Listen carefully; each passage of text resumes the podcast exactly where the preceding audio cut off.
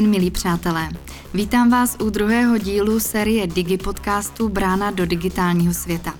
V každém dílu najdete různé informace o digitálních technologiích a jejich každodenním používání. Náměty, typy a trendy, jak si s pomocí digitechnologií ušetřit práci, čas i peníze. Jak digitechnologie používat tak, aby nás neobtěžovaly, ale pomáhali nám. Dnešní díl budeme věnovat práci z domova – Mimochodem, pracujete často na počítači z domova? Jestli ano, jste tu správně, protože naše podcasty jsou orientované právě na lidi, kteří pracují v režimu home office. Hezký den vám přeje Zuzana Hanáková.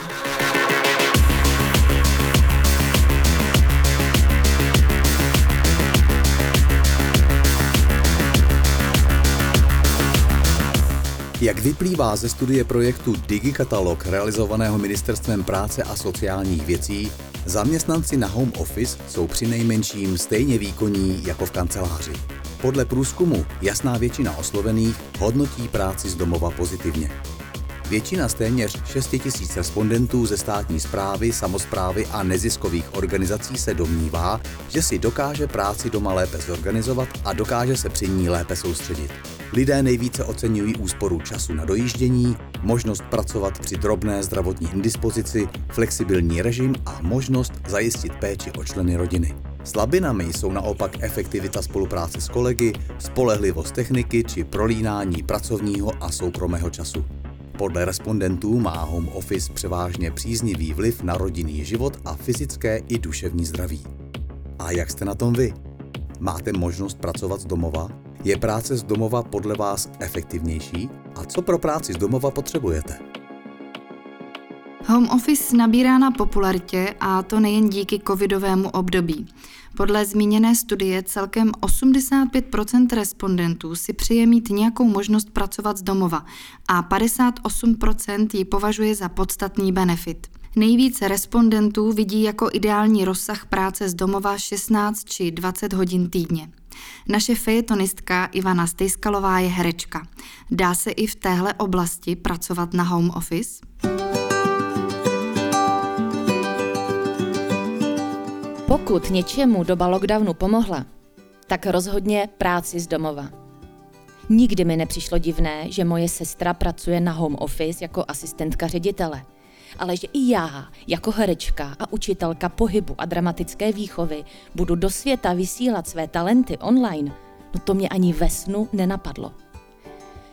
No tak nejdříve to samozřejmě chtělo další počítač do rodiny. Dítě trávilo svou školní docházku na mém počítači ale já potřebovala pracovat taky. A zároveň bychom potřebovali i větší byt, abychom se vzájemně nerušili. Ale to ze dne na den nevyřeším. Tak jsem tedy pořídila dceři vlastní notebook, k sobě do počítače stáhla všechny ty Zoomy, Meety, Skypey, protože každá instituce funguje na jiné platformě. A přišel den D. Moje první online výuka pohybových aktivit pro děti ve věku dvou až tří let. Jasně, já jsem namítala, že to jsou děti opravdu malinké a nevydrží celou dobu sedět ani u kouzelné školky. Ale rozkaz zněl jasně. Rozkaz ten zněl jasně. Kroužky se nebudou rušit. Tak jsem si tedy přivstala, hodila na sebe tepláčky, no a marně koukala, kde v bytě najdu prostor 2x2 metry, abych mohla s dětmi na Zoomu společně poskakovat a cvičit. Nenašla jsem. Bylo tedy potřeba pohnout s kaučem a posunout komodu. Fajn, to bychom měli. Nastavila jsem si počítač, připojila se a zjistila, že mám v záběru kus kuchyňské linky a neumité nádobí po snídani. Tak jsem ho naházela do dřezu, aby maminky dětí neměly důvod kritizovat mě jako hospodyňku. Čekala jsem, až se mi děti přihlásí. Z mých patnácti dětí se přihlásily dvě respektive jedno. Druhé mělo problém s mikrofonem, pak s obrazem a pak se na to rodiče vykašlali a odpojili se úplně. Cítila jsem marnost, ale jsem bojovník a tak jsem na malou Aničku zamávala a pustila se do rozcvičky. Děvenka cvičila se mnou, ale bavilo jí to asi dvě minuty a najednou zmizela. Cvičila jsem usilovně dál a pak se před kamerou objevil obličej maminky, která mi sdělila, že se šla Anička rozloučit s tátou, který odchází do práce. Nevadí, řekla jsem udýchaně a cvičila jsem dál.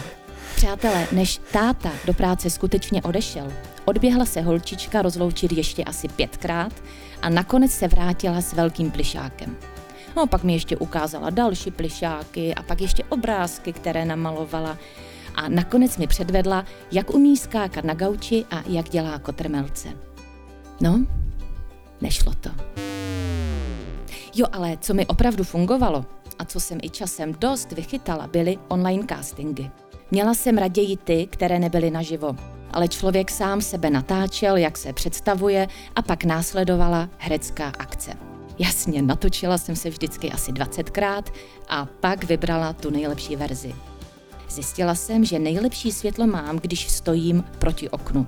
V záběru pak kromě mě byly i dvě knihovny plné knížek a mohlo to na režiséry budit dojem, že jsem mm, sečtělá a zajímavá.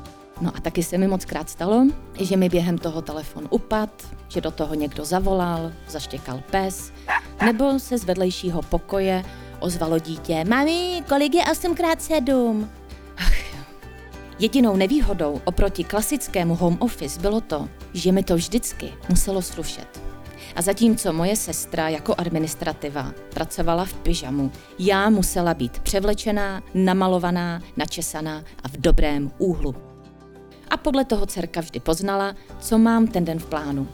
Protože vždy, když viděla, jak se upravuju před zrcadlem, významně pronesla. A, mamča má dnes práci.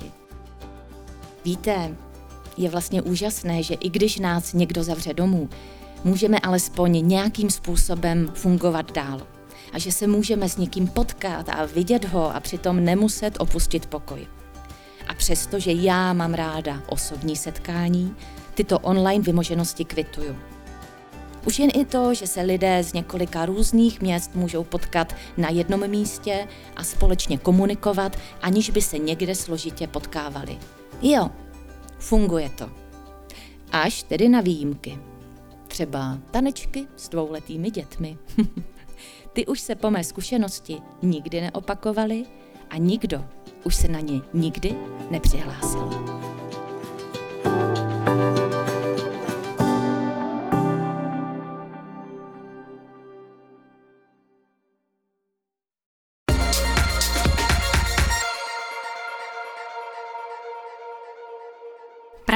Home office byla v období lockdownu pro mnoho lidí doslova nutností a někdy dokonce základní podmínkou udržet si práci. Řadě lidí tato forma vyhovuje, ale jiní si musí na práci z domova teprve zvykat a učit se jí. Jaké jsou výhody a nevýhody práce na home office a jak k home officeu přistupují firmy a jak se bude tento trend vyvíjet? Na to se zeptám mého hosta, pana Václava Vosláře. Dobrý den. Dobrý den. Václav Voslář je člen evaluační jednotky Ministerstva práce a sociálních věcí, který společně se svými kolegy zjišťoval, jak práci z domova vnímají vedoucí pracovníci a zaměstnanci především veřejné zprávy a neziskových organizací. Václave, co můžete na základě vašich šetření doporučit lidem, kteří pracují z domova? Kdybych se pokusil schrnout a zobecnit některá naše zjištění, Můžeme říct, že aby člověk mohl kvalitně pracovat z domova, je potřeba především dobře plánovat. Mezi nejčastějšími nevýhodami práce z domova naši respondenti uváděli nedostupnost všech dat a materiálů potřebných k práci, což je problém zvlášť při nespolehlivosti techniky, dále třeba neefektivní komunikaci s kolegy a také obtíže s oddělením pracovního a soukromého času. Tyhle nevýhody se vesměs dají umenšit, pokud zaměstnanec dobře plánuje a má předem rozmyšlené, na čem přesně bude doma pracovat, dokáže si pracovní čas dobře strukturovat a ten plán dodržovat. Z vašeho výzkumu vyplývá, že většina vedoucích pracovníků si myslí, že výkonnost lidí doma i na pracovišti je srovnatelná. Dokonce přes 40% zaměstnanců je přesvědčeno, že jsou výkonnější na home office a to hlavně díky lepší soustředěnosti a organizaci. Zároveň má práce z domova podle mnohých příznivý vliv na rodinný život a fyzické i duševní zdraví. Je tedy práce z domova efektivní? Tak, eh, abychom dokázali na toto odpovědět, eh, museli bychom asi najít nějakou společnou definici slova efektivní a pak vyhodnocovat eh, přímé srovnání naplňování efektivity při práci v kanceláři a při práci z domova.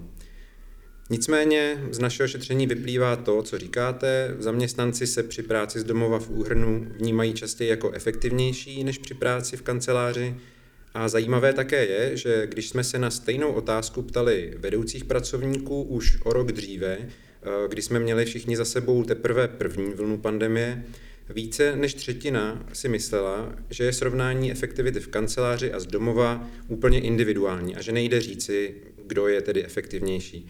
Další třetina byla těch, kteří si mysleli, že je ta efektivita doma a na pracovišti srovnatelná. Po dalším roce zkušeností výrazně přibylo těch, kteří si troufli tvrdit, že je výkonnost doma i na pracovišti srovnatelná. Celkem to uvedlo 56% vedoucích, což je určitě pro podporovatele home officeu pozitivní. Určitě bude také zajímavé, pokud se nám podaří něco podobného zjišťovat i v budoucnu. Jaké jsou výhody home office? Jak jsme říkali už na začátku, především je to úspora času na dojíždění, možnost pracovat i při menší zdravotní indispozici, flexibilní režim, práce z jakéhokoliv místa, nejen z domova. Dále lepší organizace času a možnost zajistit při práci i péči o člena rodiny. S tím souvisí i více času, který strávíme s rodinou. Máme méně stresu a větší klid na práci a uspoříme peníze za dopravu a stravování. A v neposlední řadě můžeme si ráno přispat a celý den pracovat v teplákách a vytahaném tričku, aniž by to někomu vadilo. Milí přátelé, s mým hostem budeme za chvíli pokračovat, ale u tématu home office zůstáváme. Je čas si blíže představit čtyři dobré aplikace pro usnadnění práce z domova. Google Meet je výborný program pro každodenní pracovní setkávání s kolegy prostřednictvím internetu. Jeho největším přínosem jsou skupinové videokonference, do nich se může teoreticky zapojit až 250 účastníků. Výhodou je také sdílená obrazovka, kdy na monitoru můžeme všem najednou ukázat svou prezentaci, obrázek, dokument nebo pustit video. Pro bezproblémový chod aplikace doporučujeme mít vlastní Google účet. Užívání je pak bezpečné a můžeme lépe využít propojení s e-mailem, kalendářem nebo Google diskem. Google Meet funguje tak, že v kalendáři Google zadáme čas schůzky, přidáme e-maily lidí, které chceme pozvat a jedním tlačítkem vytvoříme videokonferenci. Odkaz na videokonferenci dostanou všichni pozvaní do svých e-mailů. Po otevření odkazu se jim objeví video okno a jedním kliknutím požádají organizátora schůzky o povolení ke vstupu. Následně už jim mohou obrazem i zvukem komunikovat s ostatními účastníky sdílet s nimi obrazovku svého počítače, četovat nebo vytvořit společnou tabuli, na kterou mohou všichni psát, kreslit nebo přidávat obrázky. Dokumenty Google jsou velmi dobrým pomocníkem pro tvorbu sdílených dokumentů. Na jednom dokumentu může pracovat více lidí a to ve stejný čas. Změny, které jedna osoba provádí, okamžitě vidí i ostatní a mohou na ně reagovat, například živě prostřednictvím Google Meet nebo mohou do dokumentu vkládat komentáře s otázkami nebo doporučeními. Dokumenty Google já osobně používám velmi často a ráda.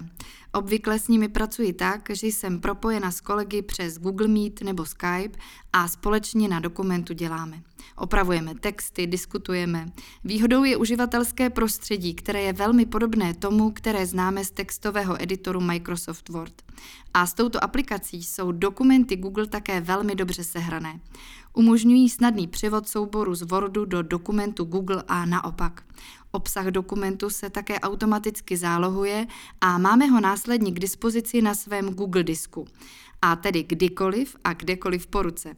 A co ještě oceňuji je, že dokumenty Google fungují bez problému na počítači i v mobilu. Microsoft To Do je jednoduchá multiplatformní aplikace, která slouží jako správce úkolů. Ke každému je možné nastavit datum, poznámky i upomínky. Úkol je možné označit hvězdičkou a určit tím vyšší prioritu. Můžeme je synchronizovat mezi počítačem a mobilem a sdílet s ostatními kolegy. Všechny záznamy je možné přehledně třídit, jednoduše vyhodnotit den, naplánovat den další a neodchýlit se od dlouhodobých cílů. Microsoft To Do je chytrý plánovač našeho dne a zdarma. Jednoduše si v něm vytvořím úkol nebo poznámku. Složitější úkoly si rozděluji na jednoduché kroky. Přidám termín splnění a nastavím si připomenutí. K seznamu úkolů mám pak přístup doma i na cestách. Aplikaci můžeme otevřít na počítačích s operačními systémy Windows i Mac, na telefonech Android i iPhone, v chytrých hodinkách a nebo přímo v internetovém prohlížeči.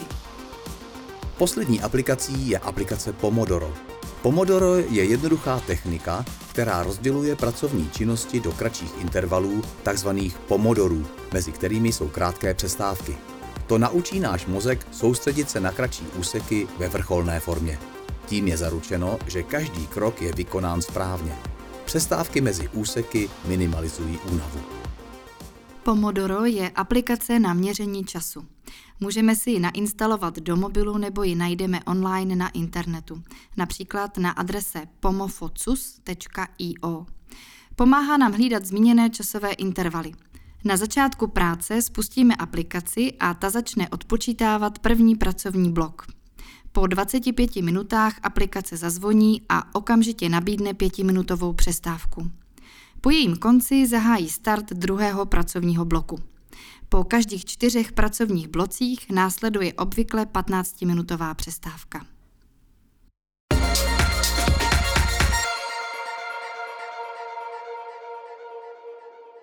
Já se teď podívám do pomyslné křišťálové koule a zkusím si zavěštit.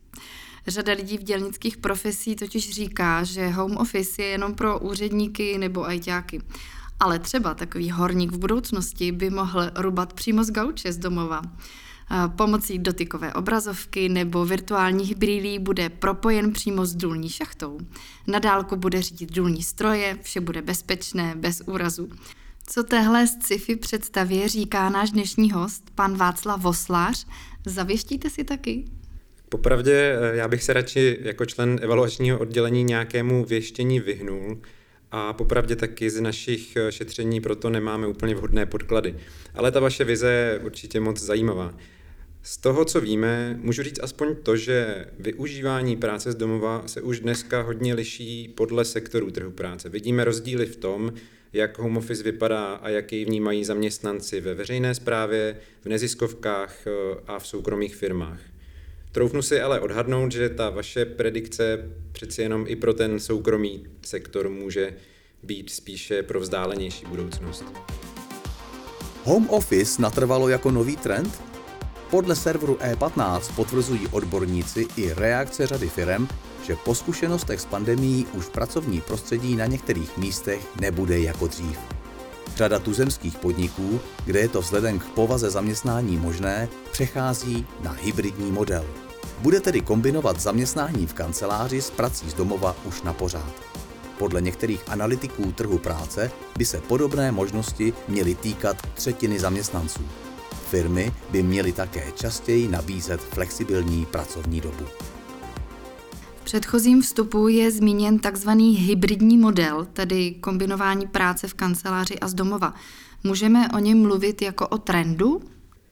Svým způsobem asi ano. Eh, víme, že většina zaměstnanců to vnímá jako ideální stav, když si můžou v rámci pracovního týdne tu práci rozdělit zhruba půl na půl z domova a na pracovišti.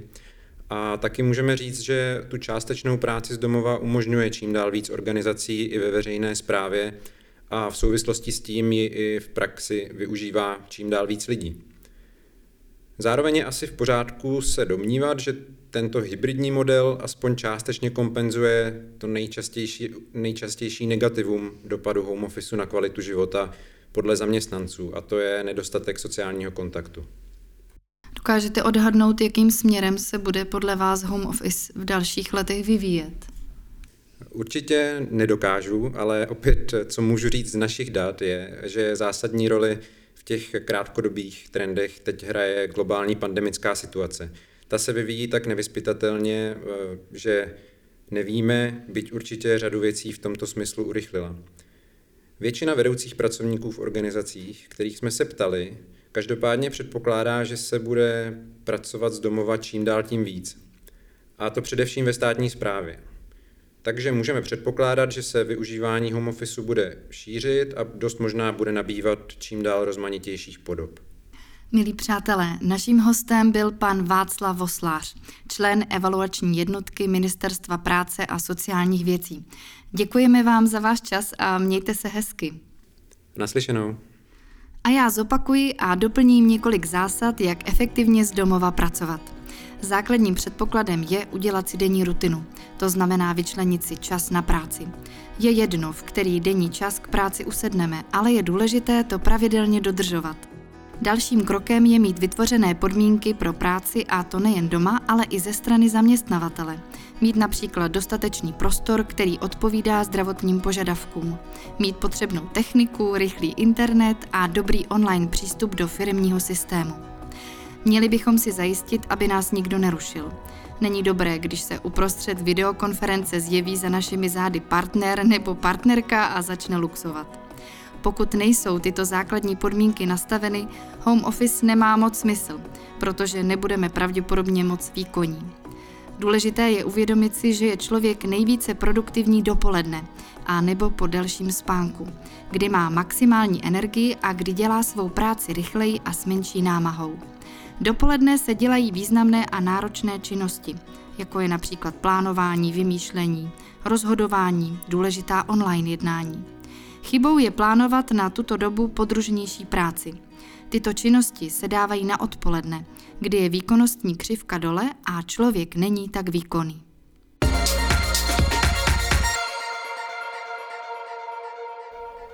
Před chvílí jsme mluvili o hybridním modelu práce z domova, respektive z kanceláře. I česká technologická společnost Avast to z home office vzala opravdu z gruntu a společně s jinými společnostmi zvučných jmen razí velmi otevřený přístup k práci z domova.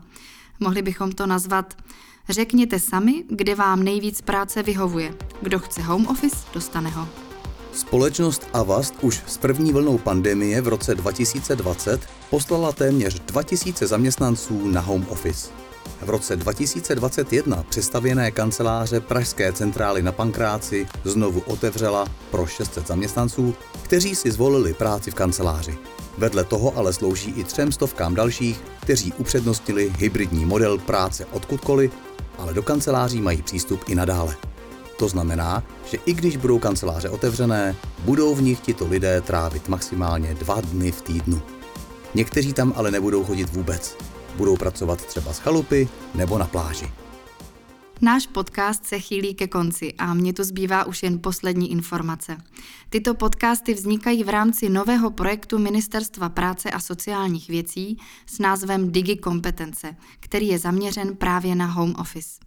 Podporuje zaměstnavatele při zavádění práce z domova a pomáhá jejich zaměstnancům ve zlepšování digitálních dovedností pro práci na home office.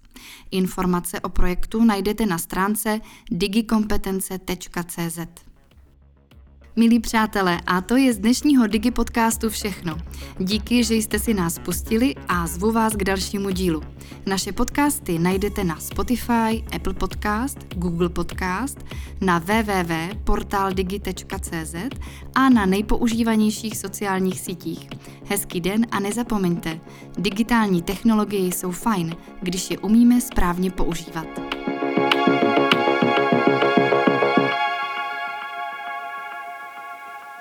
Tento podcast vznikl v rámci projektu Digikompetence, jehož realizátorem je Ministerstvo práce a sociálních věcí a je financován prostřednictvím operačního programu Zaměstnanost.